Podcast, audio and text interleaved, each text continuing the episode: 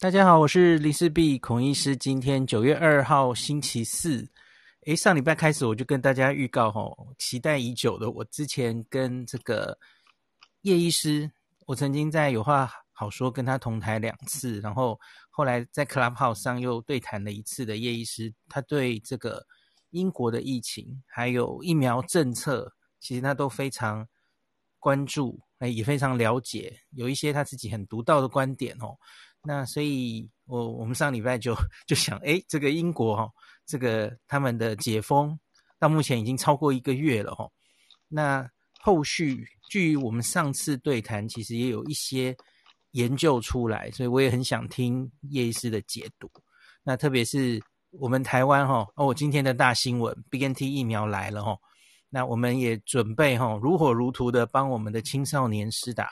那这些问题我。都想请教叶医师，那我们就欢迎叶医师。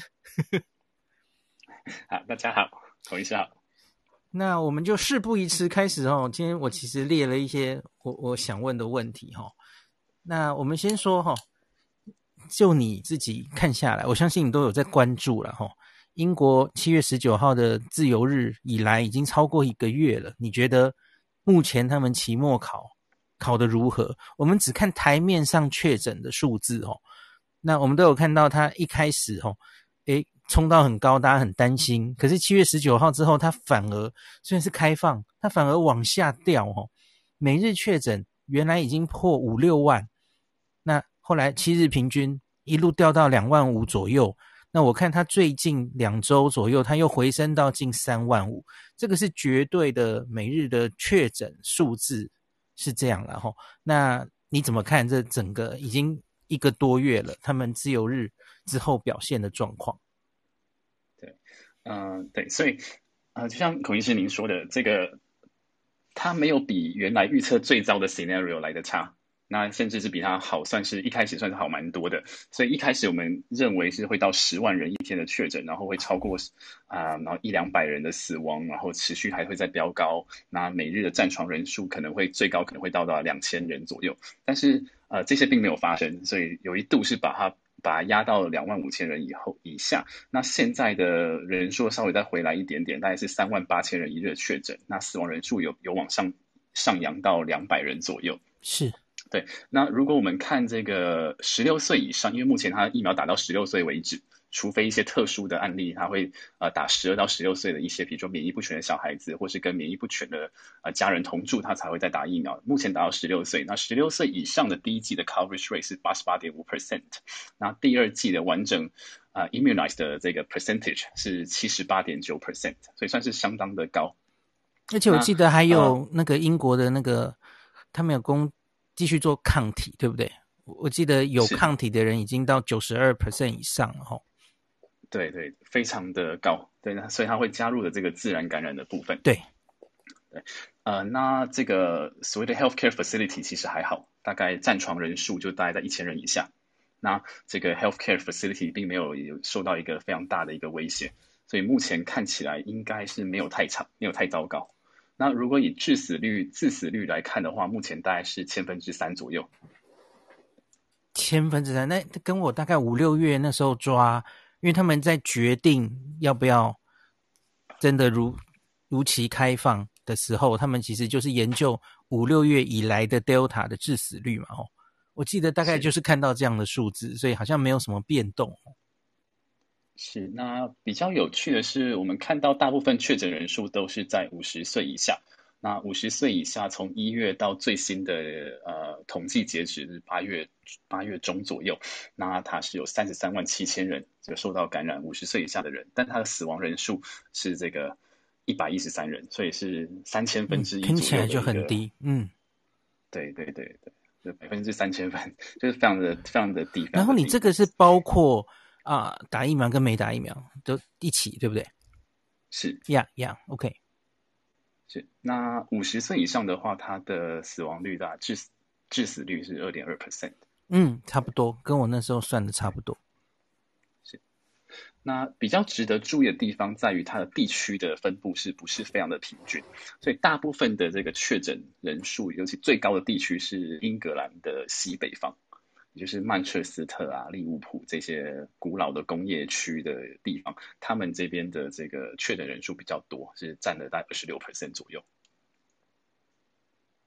是是暗示着那一边会不会是疫苗还没有是比较高的地方，会吗？是是的，是的，OK，他们的少.少数族裔会比较多一点点，嗯，嗯，嗯，那他们这个对所谓的对疫苗比较不信任的族群也稍微的比较多，是，所以那也是造成他们这个疫情比较严重的一个啊、呃、主要的有一个因素。那其他疫苗覆盖率比较高的地区的话，就相对好很多。OK，所以其实可以说，英国到目前为止的这个，我们应该算这这算是勇敢的一步吧，吼。那可是到目前为止，应该算是表现的还可以哦。呃，是，但他是蛮勇敢的，但是勇敢的背后其实也是有蛮多科学的底气。的确，的确。那所以他呃，在真的要开之前，他做了非常多的流病推估。对，那他甚至人人人民众的行为科学，他都下去做了不同的 modeling，总共有四个 modeling 介入到这个。流病的预测当中，所以那个时候开放，其实它就有一个非常清楚的科学底气，告诉大家说，我们真的也不知道。呃，接下来会怎么样？但是如何走跟民众的行为有非常大的关系。如果民众就是一下子就彻底的解放的话，那就真的会蛮危险的，可能到十一日十万人确诊都有可能。但是如果是慢慢的话，那就真的是还好。那他另外一个研究告诉他们，其实民众真的有被之前的封锁给吓到，所以真的解放，然后彻底解封。呃，不会大规模改变民众的行为。他有一个 Cove Mix Study 来去告诉他们政府官员说，其实你真的解封了，也真的还好了，没有那么夸张。那所以，那他们就真的是如期的解封了。那虽然说他们在这些工位 NPI 都是有做一些调整，比如说他们还是呃。强烈的建议民众要戴口罩，尤其是室内的封闭环境，嗯啊，这个通风不良的环境是一定要戴口罩。那苏格兰跟威尔斯还有爱尔兰又比英格兰地区来的更保守啊。Okay、像呃苏格兰地区，他说你在你你我还是维持这个必须要戴口罩的一个行政命令。对，那在在在这个什么 public transport 跟这个呃 shopping 的时候，你还是一定要把口罩戴上。对，那呃，威尔斯的话还是把这个这个在在公共运输上面还是一个法律上面的条文。那北爱尔兰也大概是呃，朝着朝个类似的状况，就是他。他还是强力建议，就是要戴口罩。那还有很多的这些，比如说 Ryanair 或是一些 ScotRail，就是一些英国本地的一些呃所谓的这个运输的这个提供者，或是火车公司，那他们可以有自己的规范，他们可以选择性说这个东西是要要戴口罩还是不戴口罩。那大部分的公司都要求乘客戴口罩。而且我呃，好像伦敦市长也是倾向于要戴口罩，对吧？嗯，是。那以口罩覆盖率来说的话，大概都达到九成以上。诶，好。可是是整个英格兰是说可以不需要有口罩令，中央是这样规定的，对吧？对，但是它很多呃不同的地区它有不同的法令，嗯、所以嗯，像苏格兰它还是说你一定要这样做。OK。那还有一些就是下放给这个火车公司，说你自己去决定啊。你给他决定，他就说 那就要戴口罩。OK OK。那民众的行为其实还是还是蛮蛮怪的。诶，所以他们其实还戴得住口罩。那可是他就是案例还是蛮多的。所以是不是都是他？就你所知，他们是不是现在发生的案例都还是会去好好的疫调，然后框列，呃，然后需要的人就还是要隔离起来，这些都还是照做，对不对？啊，他有一件事做的很 aggressive，他有一个 NHS 的 test and trace 的这个 app，、嗯嗯嗯、然后他就很很 aggressive 的去把它狂列起来。但是他现在有又进一步开放，就是你打完两剂的话，那你就不在此限里面啊。懂，打完两剂他就不 不追了。对对，那当然也有人就讨论说，到底为什么啊？有可能有几个原因造成为什么可能疫情没有想象中这么严重。第一个是学校还没有开始。OK，嗯嗯。对，因为现在是暑假期间，那他还没有开学。那再来的话是过去两个月有呃几个很严重的这个 热浪啊，热浪其实让大家就比较不倾向于在室内的环境就是交流啊，或是这个就让比较多人跑到户外。那户外就对于 Delta 这种气溶胶看似啊，看似是一个 major transmission route 的一个 variant，是有蛮蛮好的抑制效果。OK OK，那当然还有另外一些 流病学家提出一些看法，说呃，也许之前的这个呃所谓的欧洲杯是一件好事啊。对，那第一个是啊，让大家比较新鲜畏惧，所以行为没有被没有大规模的解放啊。那另外的一部分的原因就是，当然某种程度上面，这些年轻人就在球场的观众席得到了一些所谓他们的 呃 first dose。OK，了解了解。所以那我们接下来就往下，那个英国到目前为止，它应该还是对于十六岁以下。还是没有广泛接种嘛？吼，就是对于青少年。那我想问一件事情是，在这一波英国其实受到 Delta 大幅侵袭，除了印度之外啦，哈，我相信英国的 Delta 的整个资料是最完整的。那所以，我其实很想问，就是有没有看到儿童啊、青少年的住院率、重症率跟死亡率比较高？因为最近我们常看到美国的媒体有有这样说嘛，美国的疫情相对于英国来说，哎，好像就没有这么好了齁。那 Delta 之下，它的诶这个也有一点这个医疗又呃承受不太住齁。在当然不是每个州了齁，一些州本来疫苗就打不太好的地方呢，也有一些什么儿童案例激增哈。那所以英国我不知道有没有看到十六岁以下感染的状况。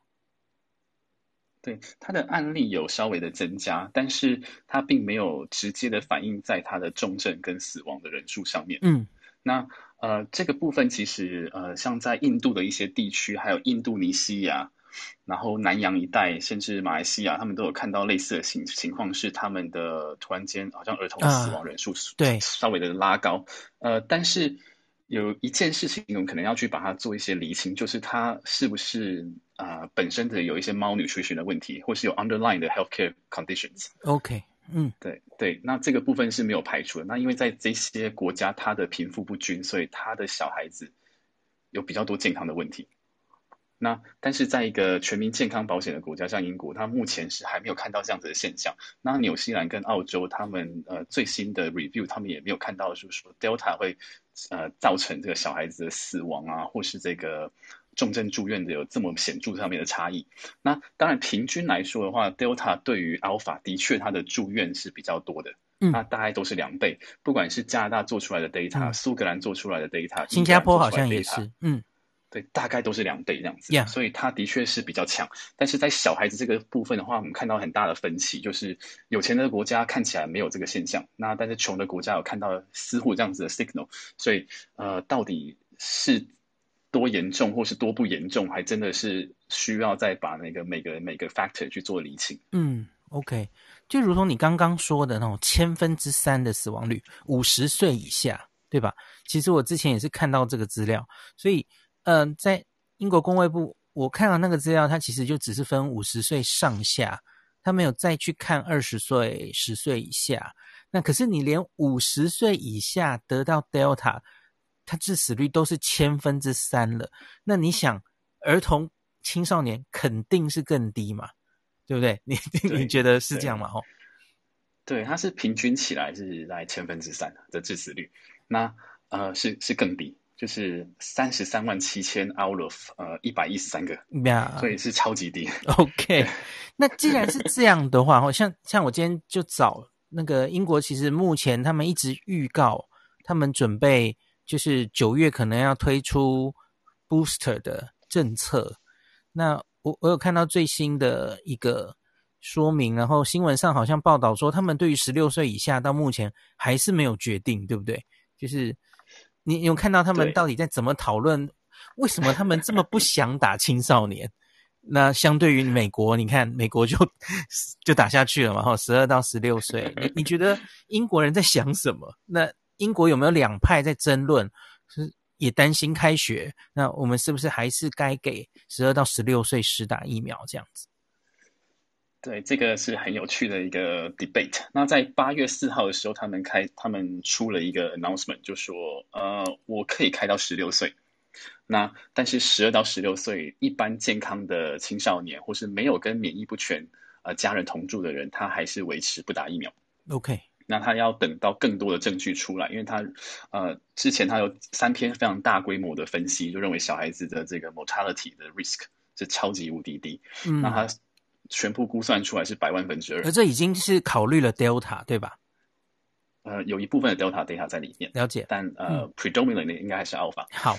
呃，对，所以所以他们也是有给自己一个空间，就是说，那我还会再持续在 review 新的 data。那但是他们的考量是 risk。呃，benefit ratio 在这个部分，他没有办法给出一个很直接的答案，说十六岁以下到底是好处多于坏，还是利大于弊，还是弊大于利，这个是他们还没有决定的一个一个一个 topic。但是在呃十二到十六岁，或是很早以前，他们第六类就已经是这个十六岁以上有这个 comorbidity 的问的小孩子，比如说 Down syndrome 啊，比如说 immunosuppression，嗯，这些人是本来就应该打的，这些人打。的确，保护它是一定有、一定有很大的效益，但是是健康的这个十二到十六岁，他们到截止到目前今天为止都还没有一个呃很确定的答案。那当然，媒体也给 JCVI 一个很大的压力，就是说你其他国家都打，要开学了，为什么不打？嗯嗯，以色列、美国都打了嘛？哦，是是，那欧陆也很多国家都开始打了。那甚至这个澳洲，他也 recommend 下去了，十二岁以下他也建议，呃，十二岁以上他有他都开他都建议要打。那 JCVI 就是还还在还在承受蛮多的压力，所以蛮有趣的是，他们到底之后会做出什么决定，也是这几天我蛮蛮关心的一个。一个事情，那在八月四号的话，他们的 Professor Lim 就是他们的 JCVI COVID Task Force 的主席，那他也就直接亲上火线，就是说他他解释了整个缘由。那的确，他他他们这个 committee 里面，呃，的确大部分人是反对的，反对打十六岁以下的的健康小朋友。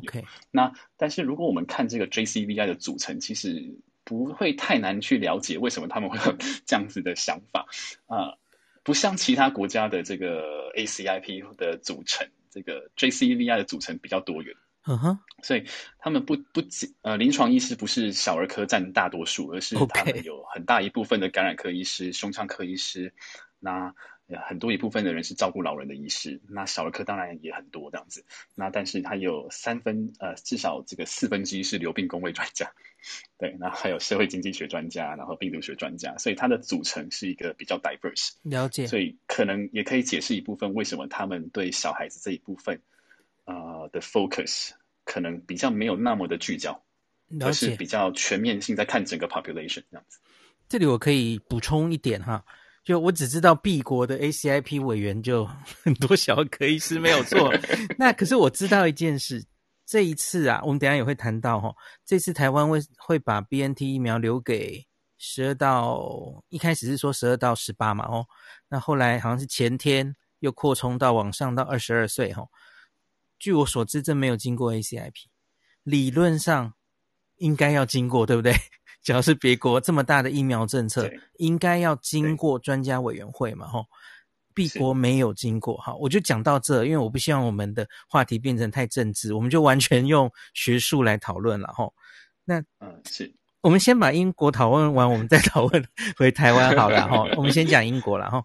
那所以，嗯，我我我们大家知道，英国现在还是坚持十六岁以下啦。那我们继续来看那个。英国到目前，我看那个他们定期都会更新，就是 variant 的那个呃 technical briefing，对不对？对于一些变种病毒的监测的结果嘛，吼。那我想问的一个是，呃，他们就一直在看这些疫苗的保护力，吼。呃，我我这几天又找了一下，那打两剂之后，针对 Delta 的啊、呃、BNT 跟 AZ 疫苗的保护力。是不是还没有看到明显的下降？这个这个是我我没有找到明显的，我不知道它资料到底有没有更新，是随时更新的。那我会问这个，当然是因为这一个月我们其实看到好多资料哦，特别像是以色列的资料啦，吼，美国的资料啊，都有看到哇，随着时间过去，吼，打完两剂之后，六到八个月之后，看到综合抗体会降，呃，主要是 BNT 了，吼。那对 Delta 的保护力会降哦。所以我我在想，英国有没有看到这样的现象啊？啊，对，所以之前有一个 Zoe COVID study 的 study 出来，那他有看到，就是过了五六个月之后啊，我有看到那一篇，从八十八掉到七十四，那 AZ 的话也是大概从七十，那是也是牛津的 study 嘛，吼，是是，嗯嗯，它是一个一个一个一个 real time 的一个 monitoring study，那所以免疫嗯保护力下降，我想这个是一定会发生的，只是它的下降多少，跟到底能不能。呃，能不能 hold 得住这个 transmissions？那美国的经验好像，我记得就我就我念到的资料是，他们的确是会下降，但是重症住院死亡的保护力是没有太明显的打折。对，美国是这样，以色列呢，我我不是很确定。以色列还是有出一个保护力可以降到三十九 percent，重症是不是也还没有降？这个我我不是很确定。呃，就就我前阵子看到是他们有稍微微幅的上来，OK OK，嗯，对，对，那但是嗯，这个以色列我觉得它它是一个非常好值得我们观察下去的地方，因为它非常的纯，嗯，对，它是非常纯的一个 BNT 的一个，对，就只打 BNT，嗯，对，那就会非常的有趣，也值得去继续观察下去。那所以这个就。这个题目其实的接的下一个问题其实就是 booster 了哦，全世界都在讨论 booster。那英国预期原来也是说九月要公布政策嘛哦，我我今天看到他们好像是昨天公布了，其实他们说这不叫 booster，这叫 third dose，对不对？第三剂是要是针对免疫不全的人打第三剂，其实跟美国 I F D A 之前的动作是一模一样哦，先宣布了。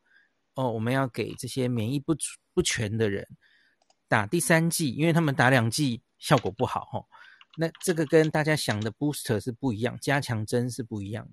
那可是我很意外，后来白宫就直接宣布，他们要预预期九月二十号之后，对所有的十八岁以上的人打两第二剂的八个月之后，就一律全面施打追加第四这个 booster 了哈、第追加加强剂。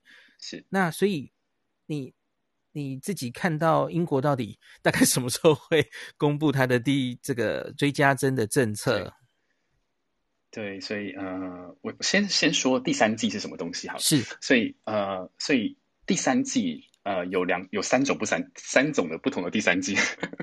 对啊，呃，这个所谓的 third primary vaccine 或是 third primary dose 是指说它是。Primary series 就是针对这个免疫不全者、器官移植啊、脆弱族群，他们的第三剂可能等于我们正常人的一一点五剂，或是甚至或者两剂啊，甚至甚至不到这样子。所以他们是因为没有办法生产生免疫，所以他们必须要打第三剂来达到一般人打一剂或一剂到一剂到两剂的一个保护的一个程度。那 Booster 的话是针对于打完第二剂之后下降之后再把它补上去。那如果说是二代疫苗，就是 second generation vaccine 或者次代疫苗的话，那这是则是针对这个新兴变异株的一个扩充剂。所以第三季其实有三种不同的一个定位。那目前啊、呃，目前我们看到的是在英国的部分是先 announce 的第三针，就是 additional dose 或是 third primary dose，那就是主要是针对这个免疫不全器官移植这个脆弱族群。那这是昨天才热腾腾的跑出来的这个 guidance。对对对，那他们也看到了一个现象，就是他们对 correlate of protection 这个部分没有一个共识，就是呃 B cell response 好像不是唯一的一个一个所谓的 correlate of protections，那甚至不是非常的 reliable。他们也看到了，就是 high antibody level 的人，那他可能没有办法 mount enough 的这个 cellular response，然后也没有办法呃好好的保护这个人 from from 这个 disease。呃，这是特别指这些有免疫有问。呃，有问题的人，对不对？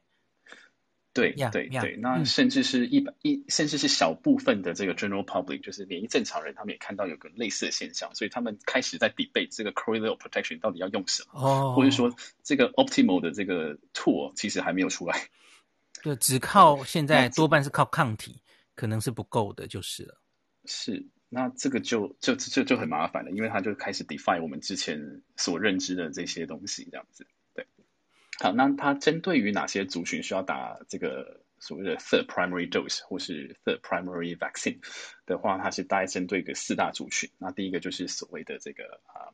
呃，免疫不全的患者啊，或是 primary 或是 acquired immunodeficiency，像是比如说白血病患者啦，或者说 HIV 患者，然后 CD4 count 在两百以下这样子的人，他是他首要的要保护的族群。那再的话是这个使用这个 immunomodulator，嗯，或是 immunosuppression 免疫调节或是抑制药物的人，是是，比如说 JAK inhibitor 啊，或是 anti TNF，或是啊 interleukin 的 inhibitors，类固醇也算嘛，哦。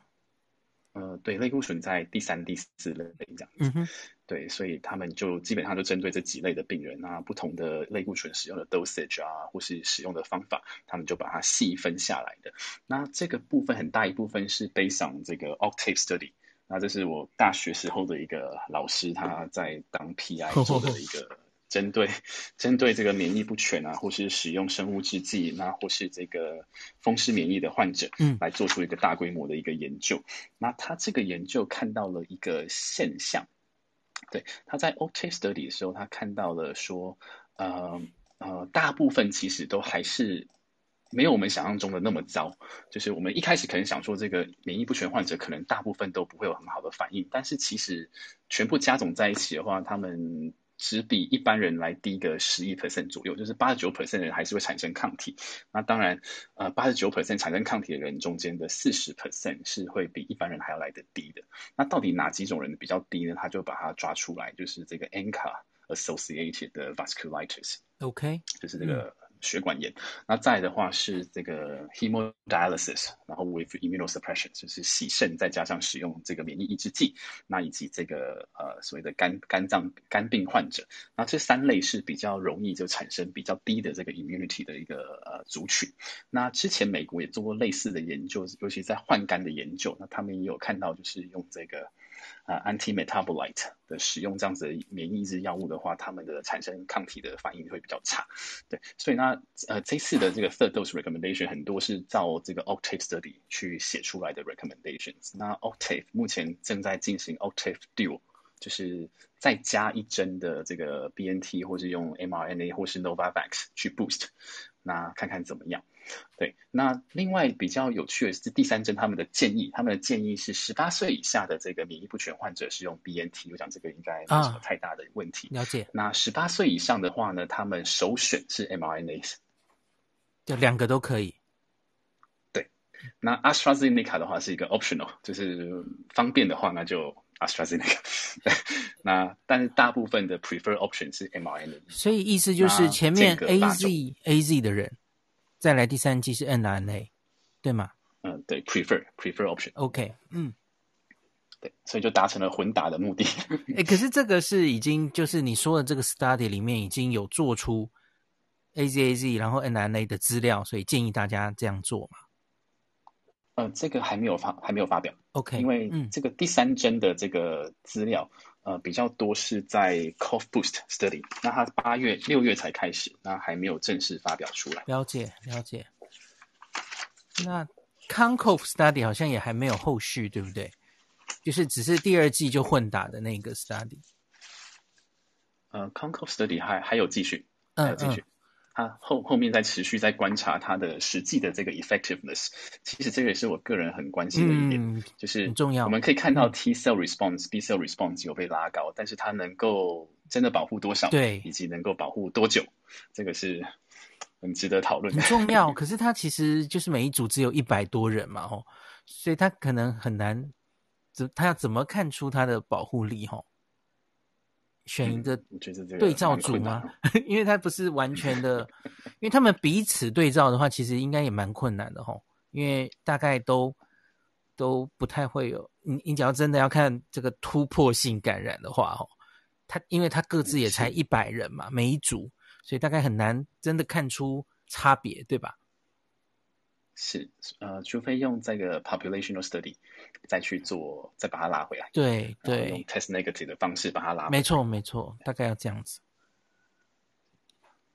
好，然后所以，呃，所以在这一个公布它的第三针的，呃，政策之间，它它有没有提到那之后的 booster，对于所有人的 booster，他他们大概会什么时候出来，或是他们还希望看到什么资料才会公布这件事？因为我有看到一个新闻说，应该是还是我有一个人发言说，应该还是很可能会会给。就是有这个 booster 的政策，只是不知我不知道它打击面会多大，会不会像美国人一样是十八岁以上一律 booster 这样子？嗯，所以说就是在我觉得他们是在等这个 cough boost study 的 result 出来啊，了解。然后它的出来之后，嗯、他们应该就蛮确定的。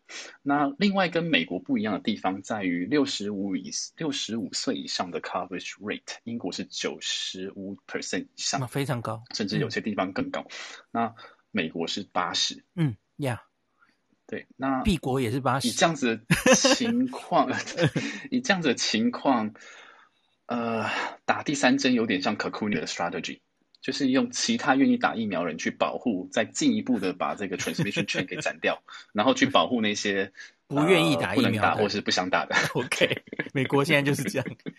我记得有美国一个记者还是谁形容，这是把一个已经有救生衣的人再给他一件救生衣这样子。对，然后让整个整体福利再往上拉。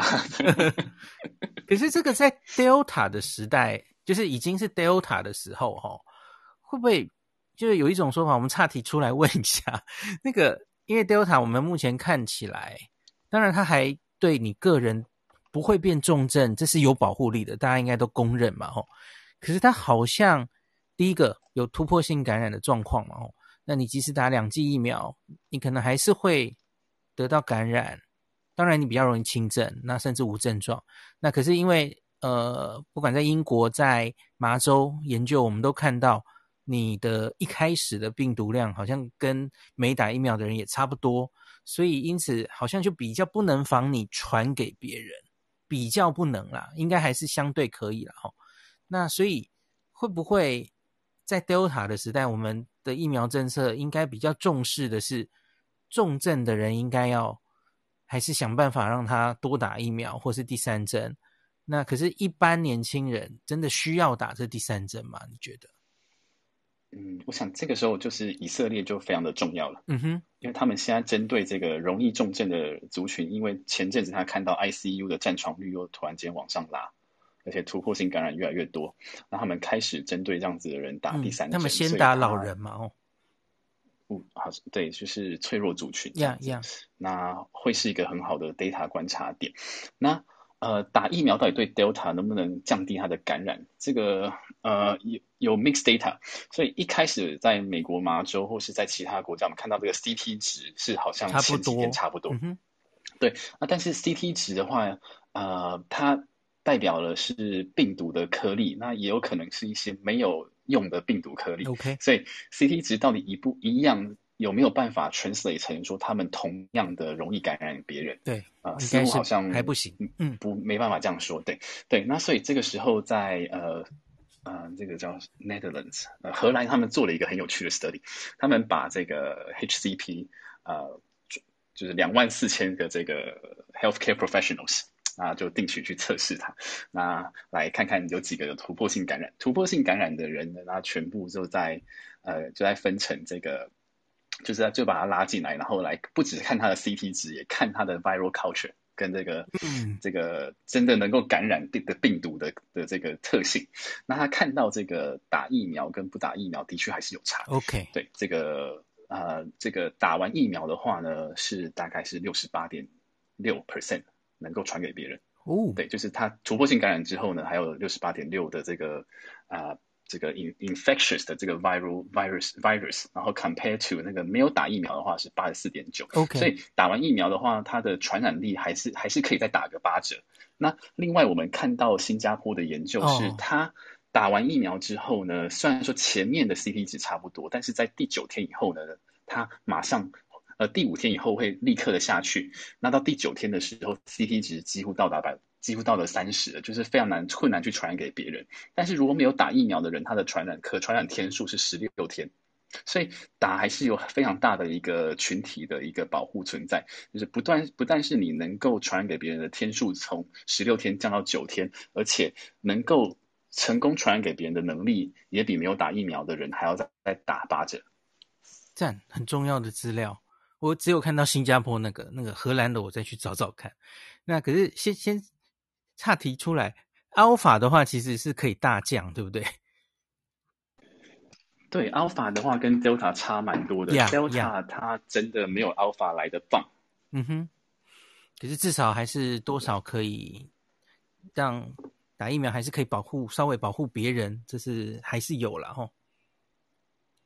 是，那我自己看到这样子的 data，其实呃 mixed feelings，就是 没有那么有效了，真的。但是呢，可能也 reflect 在我们的疫苗政策。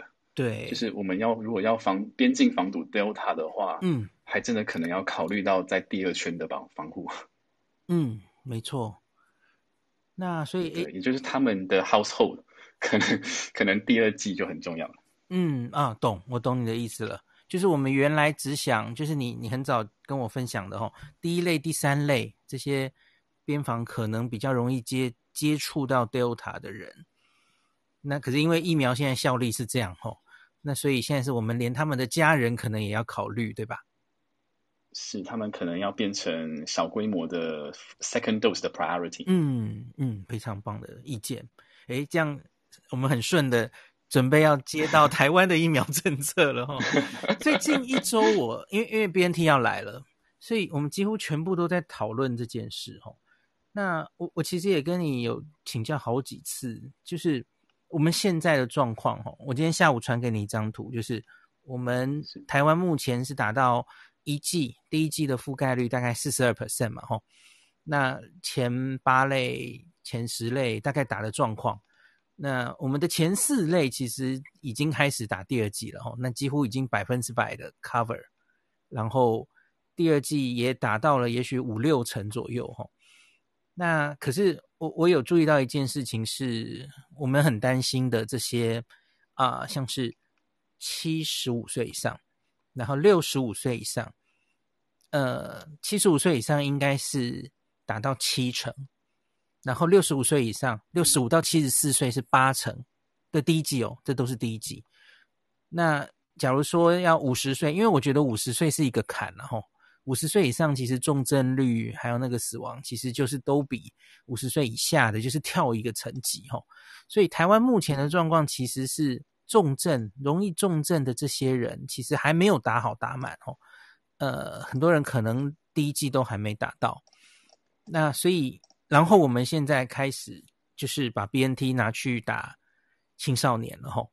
那你你自己觉得这个政策你赞不赞成？或是有没有？假如是你的话，你觉得有没有什么改改进的，或是有可能会更好这样子？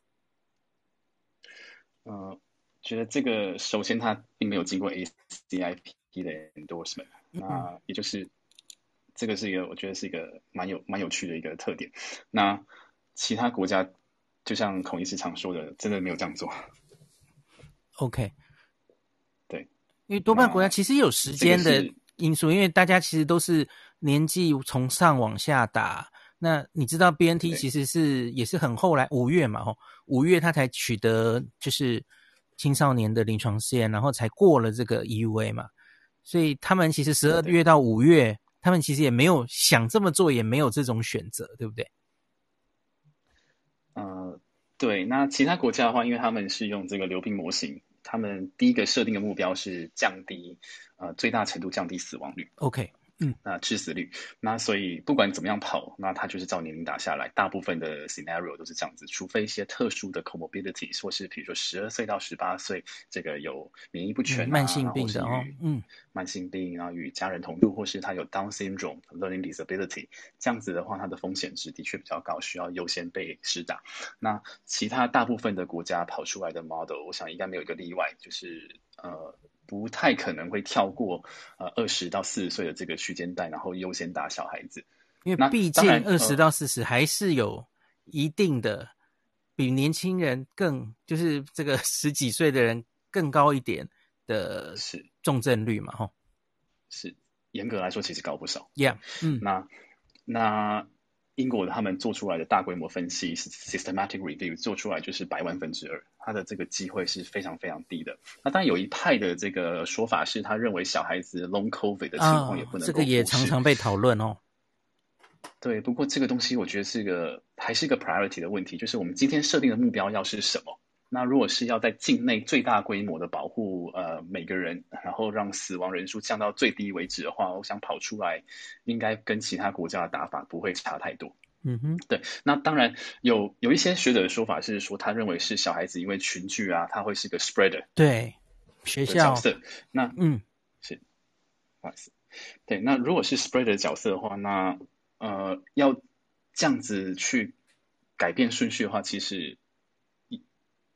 还是要有一个非常好的 scientific 的 rationale，也就是这个 modeling 要跑出来，让大家知道说是怎么跑出来的。那呃，到底这个效益比是怎么样？对，嗯，是不是真的比赵玲玲打下来的还要来的更能够保护全国人民的健康？那呃，想一个政府在做这么重大的政策沟通跟宣导的时候，呃，有没有证据，其实是蛮重要的一件事情。嗯，我自己比较不能理解的就是这个政策就是。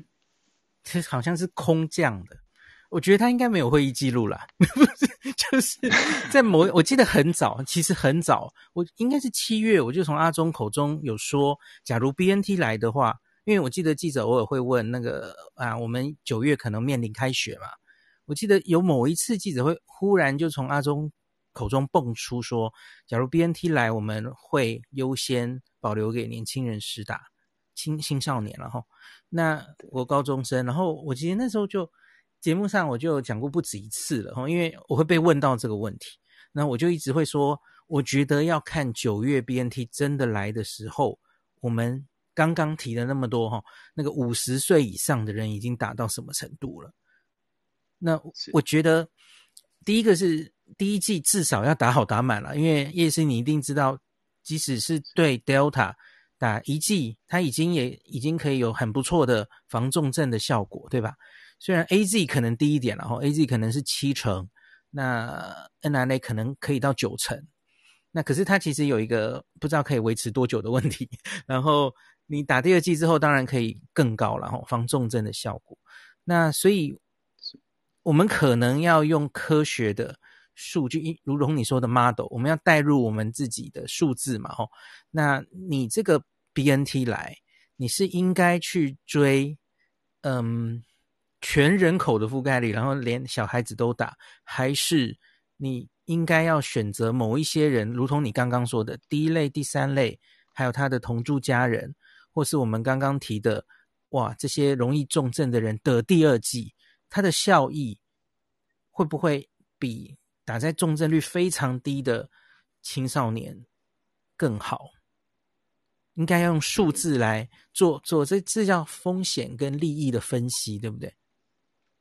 是，其实它都可以跑得出来。Yeah. 对，那当当然，现在遇到如果是不同的 variant，它有不同的参数可以把它带进去，那其实是其实都可以估算出来的。啊，严格来说没有那么的困难。那澳洲也遇到类似的事情，因为它的疫苗也是不是很够，那覆盖率也。没有说非常的 OK，那他也面临到小孩子十月要开学的问题，所以他们呃，当然他们已经建议就是十二岁以上可以打，但是他们着重的东西还是照年龄把它整个拉下来，因为其实我我觉得讲一句可能比较容易大家了解，就是我们不想要造成 COVID 孤儿，嗯，对，不要造成 COVID 孤儿这样子。嗯、那如果这个青壮人口死掉的话，小孩子。也蛮辛苦的，对，甚至非常，是他们会非常的辛苦。对，那另外的一个 piece of data 是，最近有发现，就是小孩子的传染力，在三岁左右的这个小小孩，他们是比其他的十二岁到十八岁来的更高。哦，嗯嗯，对。那如果今天你的小孩子只有三岁的话，这个爸妈可能就是刚刚好在还没有完整疫苗覆盖这个这个区间带。嗯哼，对，了解。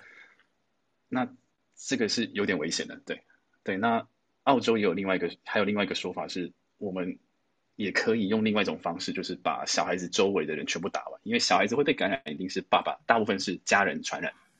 那他的家人也需要用这个 cocooning 的 strategy 把他们先保护起来，那而且他们又是一个会呃住院重症跟死亡风险高的族群，所以其实这个是一个 double hit，就是这个是一个一个相对两全其美的一个 strategy。嗯，我记得阿中这几天，因为其实不止一次有记者问，然后阿中其实已经被问到有点烦了。然后他会用“父子骑驴”这这四个字来形容，就是应该说，假如疫苗够的话，其实我们就不用那么挣扎了，对不对？这种到底谁该先打，谁后打会怎么样？我们其实这几个月都在吵这些事哦。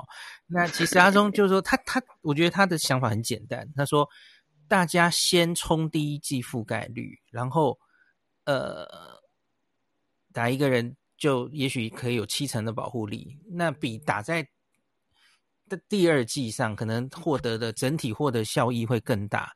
然后他说这样，我记得他好像有说到“公平”两个字，这样也比较公平。可是我自己觉得，吼，这个病本来就不公平，诶，这个病它不是 universal，大家得到的风险都一样啊。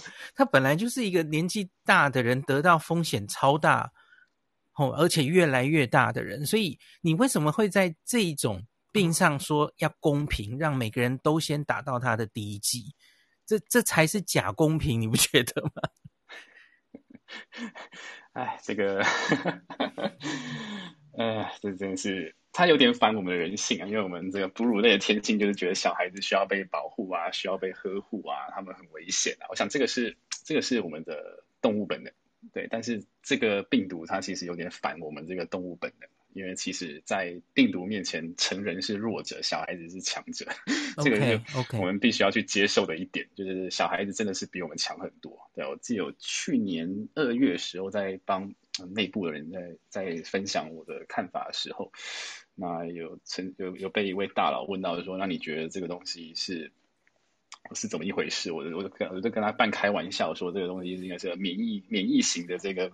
不是免疫，不好意思，这个演化型的这个病毒，那呃，把这个。中老年人清掉，让年轻人有一个比较好的。听起来好残忍哦。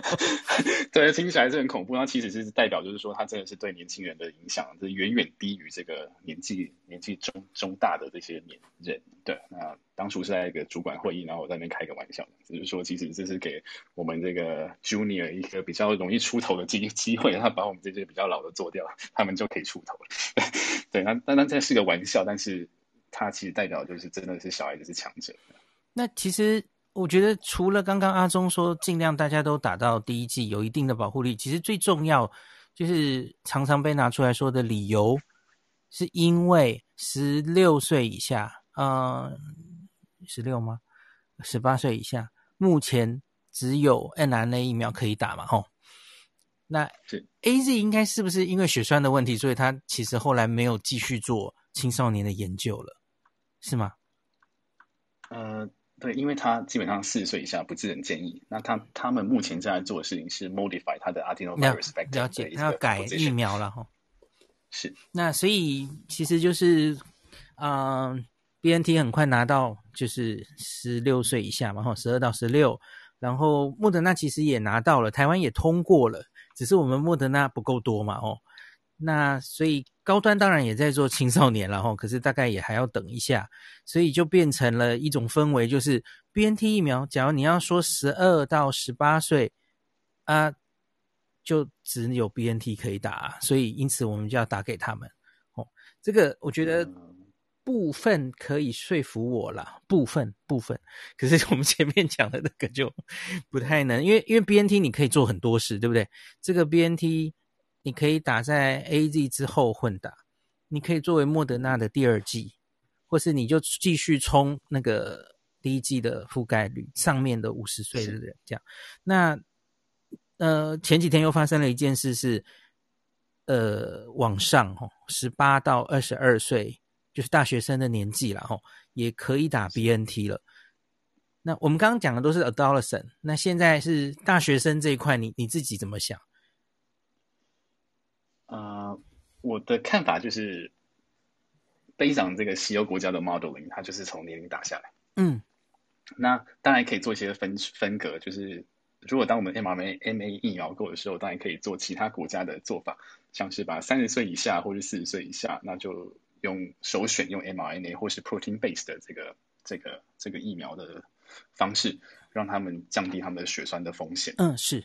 那这是一个做法。那刚刚孔医师有提到一个，就是呃，十二到十八岁，因为他们目前的 indication 只有 BNT 可以给。对。那我想英国也是写的很清楚，如果你是十八岁以下，那你首选就是 BNT，这个是应该没有没有什么问题的。Yeah. 那呃，至于能不能跳过这些人，然后优先打的话，其实我们看呃，台积电郭台铭实际他捐赠给我们一千五百万剂嘛，对。对。那所以未来要打到他们的。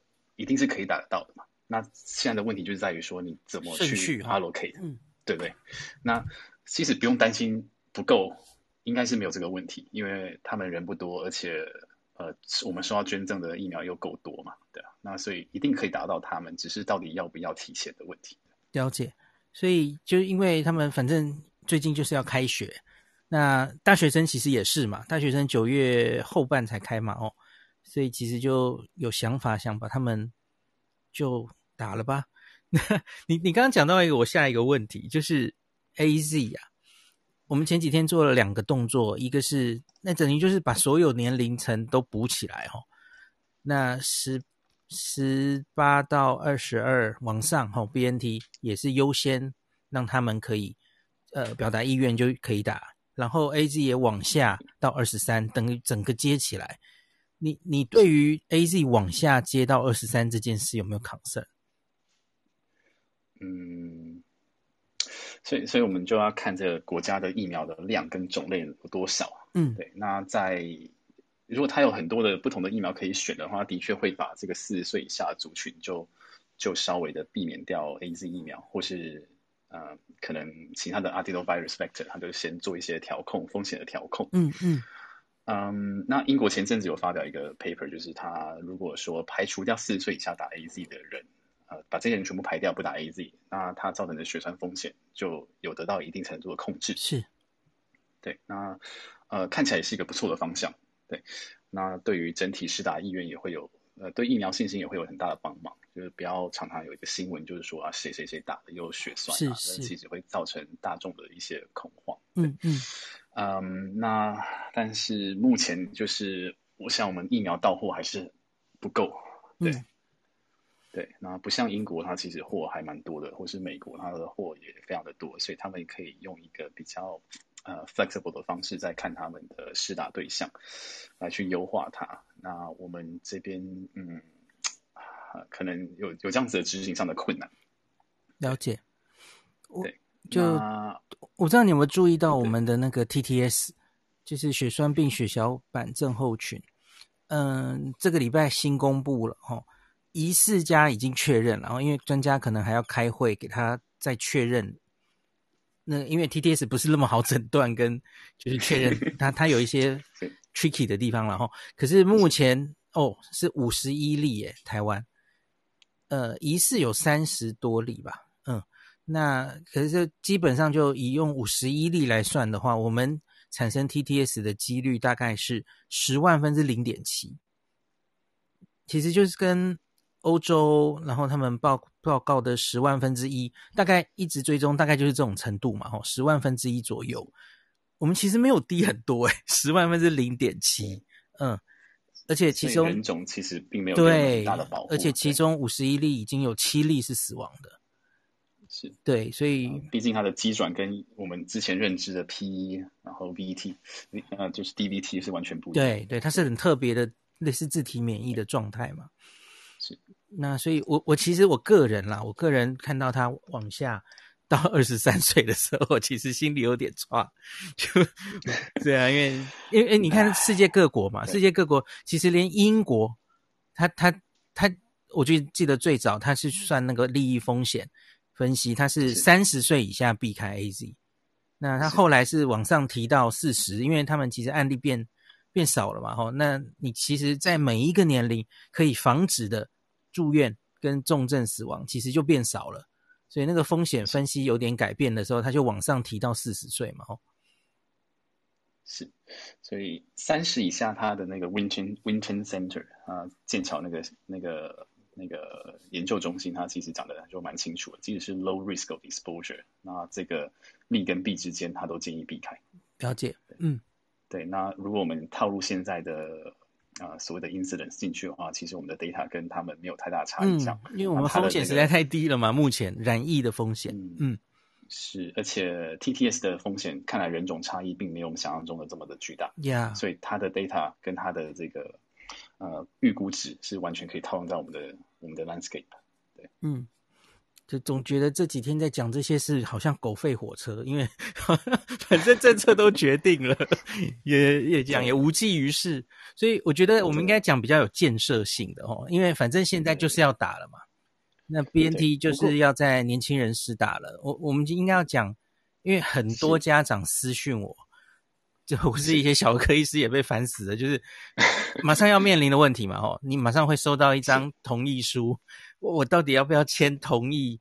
呃，小朋友打 BNT 疫苗，你你你会建议大家考虑哪一些来来决定要不要让小朋友施打？是我，我想，呃，有有一点，我想，呃，孔医生，我想再稍微再强调一下.就是，呃，西欧国家，尤其是英国啊，这些老牌的老牌的国家，它其实永远都非常重视小孩子的 welfare。嗯哼。那妇女、小孩子是他们的首选的需要照顾的对象。那就像铁达尼号，他一定会先让这个小孩子跟妇女上、上救生船。那呃，青壮男性的话呢，就嗯，这个是、呃、我们会给你个勋章的。对，所以所以如果像这样子的重视妇女以及尤其是妇儿权益的国家，他都可以做出这样子的决定之下，你会知道他后面的 scientific rationale 不是不是没有的。它一定是非常有深厚的 scientific rationale，它的证据等级是非常的高，才能够支持他做这样子的决定。不然 by default，他一定会首先去保护小孩子。OK，因为这是他的 society 在 function 的方法。对，对，那大概稍微再点到为止。嗯嗯嗯。只是反正现在就是已经要这样做了，然后 那所以我我我是觉得，假如疫苗会陆续一直来一直来，那这个问题其实就没有那么大了哈。反正大家都打得到，然后希望诚心希望真的不要 再有一波 Delta。可是我觉得总是不能就预设它不会来了，对不对？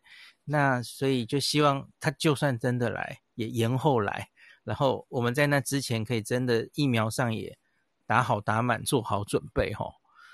是。那所以你你会怎么建议这个？家长们 这几天在节目上，我被问这个问题，一直问，一直问。诶，我们好像应该先回头讲一下心肌炎，对吧？我忘记漏掉了。心肌炎的这件事，就刚刚其实我忘记追问你了，因为英国这么犹豫在十六岁以下施打，有没有一个原因是因为他们对于心肌炎、心包膜炎的这个副作用是很担心的？呃，是，这是他们主要的 concern。OK，就是我到底要不要把他们放在心肌炎的风险底下？那呃，也就是为什么他们的十六岁到十八岁，其实他并没有 recommend 他们打两剂。他他们 recommend 他们打一剂，是哦，对，他们说先打一剂，那再看看嘛。对，哦，我有看到这句话，我，我有看到这句，对，我们至少挑这个 risk 可以被比较，因为第一季来打，对，因为第二季的那个心肌炎的风险比较大哈，大概是第一季的三倍这样子。就他就先打一剂再看看，这是一个很聪明的做法。哎，这个是已经确定的，还是是针对那些 immune 有问题的年轻人？里面有问题要打两剂。OK OK，嗯，对，那健康的十六岁到十八岁，他们现在哦，哦，我懂了，我懂你的意思了，因为他们先往下开到十六季了，懂懂懂，是嗯嗯是，我有看到一个说明，他们说他们的第二季可能是十二周之后，对吧？是，而且中间还要经过很多的 data review，他们才会决定要不要去打。对，因为这是很有趣的问题耶，因为我觉得延后。啊，十二周甚至十六周施打，会不会 N R N A 疫苗第二季的整个不良反应或副作用风险会降低？我觉得这是蛮有趣的问题哦。是，这个还蛮值得去去 dive in 的。对，嗯、那呃，如果我们用这样子的 approach 放在台湾的问题，说不定我们可以得到一个两全其美的方案，嗯、就是我们先十二到十八岁先打一剂。其实现在看起来可能也是这样嘛，吼。我们我们先不预留，嗯嗯嗯，那。就扩大施打，然后年龄层就尽量让大家都能够打到 BNT。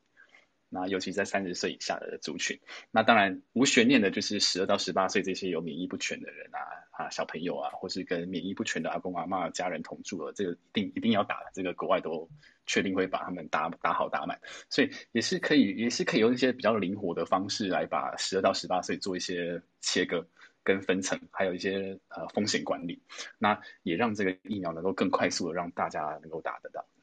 了解，呃，指挥中心还没有正式。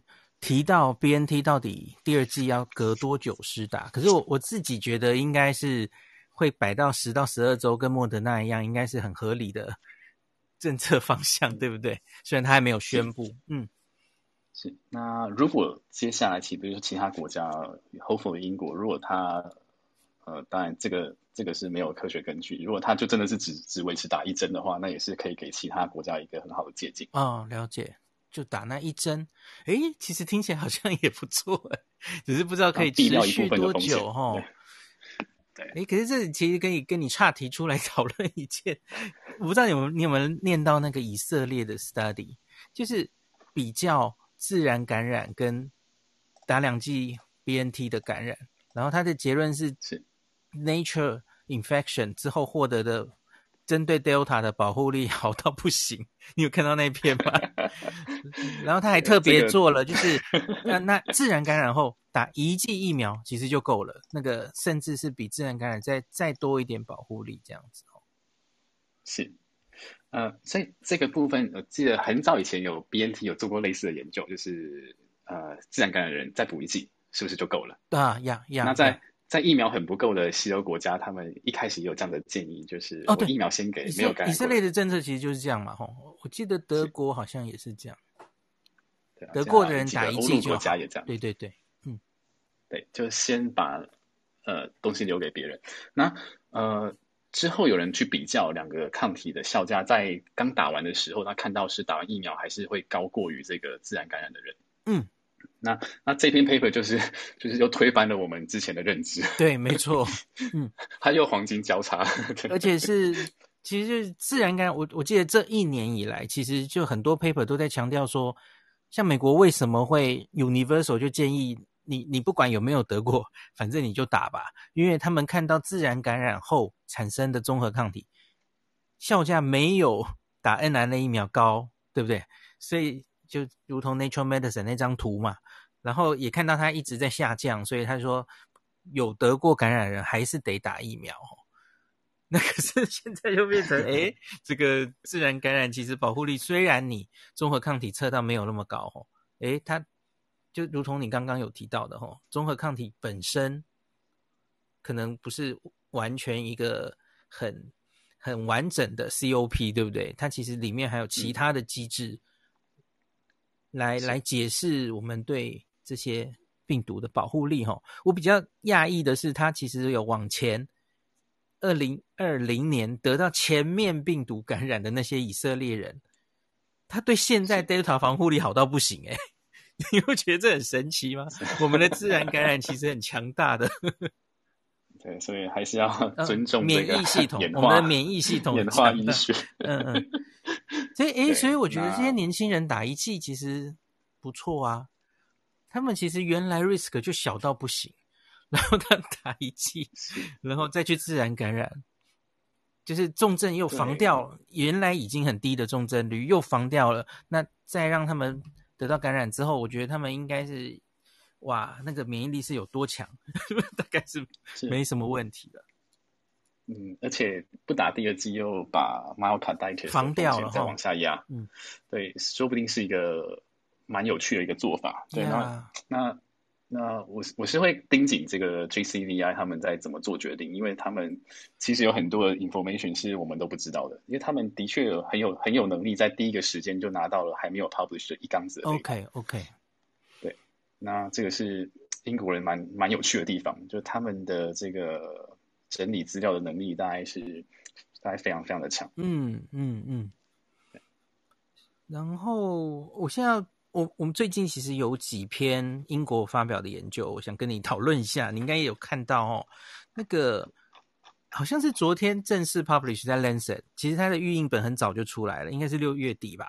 就是 AZ 有一篇延后打第二季的，延后到四十四到四十六周那篇哈，就第一期、第二期的那个，然后它其实也有部分的 AZ 第三针的 data 嘛，吼。那那篇 data 你自己会怎么解读？我们还真的可以把 AZ 延后到那么晚施打吗？呃，比较可惜的是，他是十八到五十五岁的人。哦，对，年轻人，嗯。他把 Phase One 跟 Phase Two、Three 的 data 做一个 combinations，然后来去做这样子的一个一个整理。那他的对，就是他还很有趣的一个地方是，那延后到四十到四十五周以后打上去，跟打三针好像没有差很多。OK，嗯，对啊、呃，那当然第三针的效价就更好，而且它对不管是 Alpha、Beta 或是 Delta，它的这个拮抗能力都还蛮强的。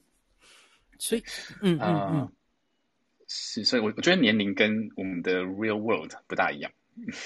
是是，年轻人哦，而且我自己看那一篇，他好像在研究方法上不能完全排除那个在四十几周在打的人中间会不会经过自然感染了。我好像没有看到他里面研究方法可以排除这件事哦。嗯，对，我也没有看到很很很详细的这个排除的这个条的的方法。其实他他验一个 anti N 不就好了？因为英国不是都有在验啊？因为我们刚刚提到的英国那个血清阳性率已经九十二点九十二了，他他有验 anti N 啊，然后说大概自然感染人大概是两成嘛，我记得。对对对，嗯嗯嗯，对。不过呃，在很早期的时候，在英国去年年底要推这个环打第二季的时候，其实就已经 review 过他们全部的这个。很 early phase 的 data，那那个时候看到的东西是，不管哪一支疫苗，其实它的第一季的持续力大概都可以达到三个月。OK OK，嗯，对对。那 AZ 那个时候是就是完全完全不落人后，甚至我们现在看到他跟别人还可以黄金交叉。我我真要跟你谈这个，持、嗯、持久力真的是蛮强的。对，这就是下一篇，这应该也还是预印本了哈。牛津那一个就是 BNT 跟这个 AZ 的。比较，他们主要是看第二季之后追踪到三个月的时候嘛，吼，那看针对 Delta 的保护力，你你怎么看？因为它主要的结论就是，好像看到 AZ 的保护力下降的，呃，幅度没有 BNT 下降那么多。那不只是这一篇，其实我们现在已经看到好几篇，吼，包括了，嗯，B BNT 自己 Phase Three 的追踪，他就看到他每个月降六嘛，对不对？那个保护力。然后我们看以色列，哇，有它的综合抗体降得很快的的研究，也有它已经保护力降很快的研究。那其他有一些在有莫德纳的国家，莫德纳好像就没有降那么快哦。我不知道你怎么看这些最近的研究发现？对，呃，不过我看了他这个东西，除除了这个莫德纳跟 BNT 的比较，它是同一群人以外，那很多是后续的 Four 的观察。嗯、那啊、呃，这个东西就会跟疫苗的什么时候被 approve，打在什么样子的人，嗯，什么样子的时间因素哈，嗯，对，那它就会是一个比较比较乱的一个 data。对，Mayo Clinic 好像有校正，对不对？可是其他好像就有一些时序的问题，嗯、像是卡达，对不对？卡达是莫德纳是比较后来才打嘛，吼。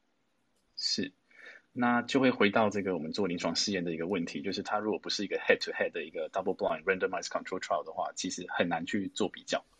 那除非我们要等到它很多的类似研究都出来了，可以做一个 systematic review of 这个 cohort studies，那才会有一个比较清楚的答案，就是说它真的答案大概是怎么样子。对，那目前这些 isolated 的 report 就是可能只能说我们看到这样子的现象，但是嗯，好像还不是那么的确定。OK，你你怎么猜？假如呃机制上啊，吼。假如真的，我们现在看到 AZ 哈降得比较慢，然后诶这个 mRNA 疫苗这个抗体，然后可能我我不是很确定到底是 Delta 的关系，还是它抗体一直下降的关系，时间因素的关系。你你觉得可能有什么样的机制来解释为什么 AZ 疫苗这种腺病毒载体？因为娇生最近有 data 出来嘛，它好像也也没有降的这么快，对不对？那你怎么看？腺病毒载体跟 mRNA 疫苗会不会有根本上的差别？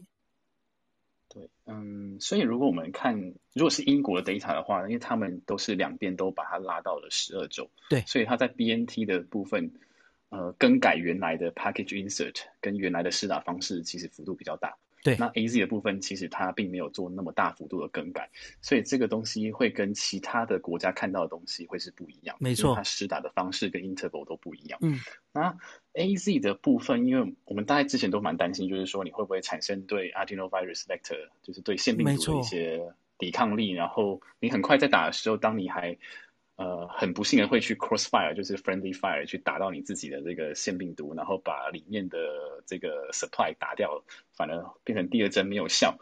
那如果用这一点来解释，我们刚刚这个拖到四十五周、四十四周，似乎好像有这么一点点的逻辑性，嗯、对不对？OK，我们当把这个抵抗腺病毒的这个免疫记忆拉到一个它几乎已经忘掉的时候，再补第二针。那它就冲上去了，反而效果也不错，嗯，对，就会比呃密集的打还来得好。对，那 BNT 跟莫德纳的部分的话，如果硬要比较 BNT 跟莫德纳这两个，因为我们目前有看到有一篇是在呃，就是把两边来做比对，它的这个抗体效价。那呃这个部分的话，其实就是我们要回到这个 mRNA 的一个逻辑，就是它的第一个它的剂量不一样，呀.虽然都是 S S2P。呃，大家都说这个什么系出同源，但是 讲白了，就是现在的疫苗几乎都是系出同源，大家都系出同源。他 就我就在跟大家开玩笑说，他就是 Windows Windows System。其实你不管是 ASUS、Acer 或是什么做的，其实大家都是用同一个罐头的软体。Yeah. 对，那但是不同的地方在于它的剂量是不一样的，还有另外一个更重要的，包覆它的这个 Lipid Nanoparticle 用的专利，对对，跟。呃，Top Secret 是不一样的，也这也反映在他们的保存环境在前期会不一样。OK，因为它用的包覆的材质，呃，是不一样的。那到底哪里不一样？这个是研发的一个 Top Secret，嗯，因为每一家都不会告诉你的。嗯、对，那所以那 Lipid Nanoparticle 除了保护 mRNA 以外，它更重要的就是很像蛋白质疫苗的佐剂，它会增强这个免疫反应。对，就是让你的抗体产生的东西会去加强它，所以它用了不同的剂量跟不同的 lipid nanoparticle，这个是两个疫苗的，大概是两个可能会影响到它免疫效价差异的跟保护力持续性的一个最两大的主要因子。嗯，了解了解。所以我多问一题，最近其实也也常有人，因为郭董啊，郭董就直接说，哎，我们应该也要为明年超前部署哈、郭董说。哎，我们来加购，他他直接去问 BNT 了吗？他说我们哎加购三千万剂 BNT，这样问政府要不要？哦，那我们你知道我们其实已经预购了明年后年的次世代的莫德纳了嘛？哦，你是政府的话，你会怎么决定？你觉得要不要再买 BNT？在现在这个时点，我我是政府的话，我会 follow 其他国家的做法。嗯哼，那。欧盟在四月的时候，他就已经买下了，记得是九十八亿支，嗯的 BNT，嗯嗯，而且中间的九亿支是所谓的次世代疫苗。OK，嗯，对。那英国的话，也是在四月的时候，他就已经 announce 我会买整个英国人口的六千万支疫苗。那时候是想着就是第三季了哈，已经是想第三季，嗯。那在差不多同个时间，或者过几个礼拜，那个新加坡也做了一样的事情，那韩国也做了一样的事情，嗯，所以，嗯，看来是有这个必要，而且而且越来越多的 evolution 告诉我们，也许不需要全民都打第三针，但是在有一些特殊族群，你的确可能要真的把它补下去。OK，那这个 medical needs 是是有需要的。那到底是人口数的五 percent 还是十 percent 还是十五 percent？、这个就很难说。那当然，但是这个是指针对这个 third additional dose。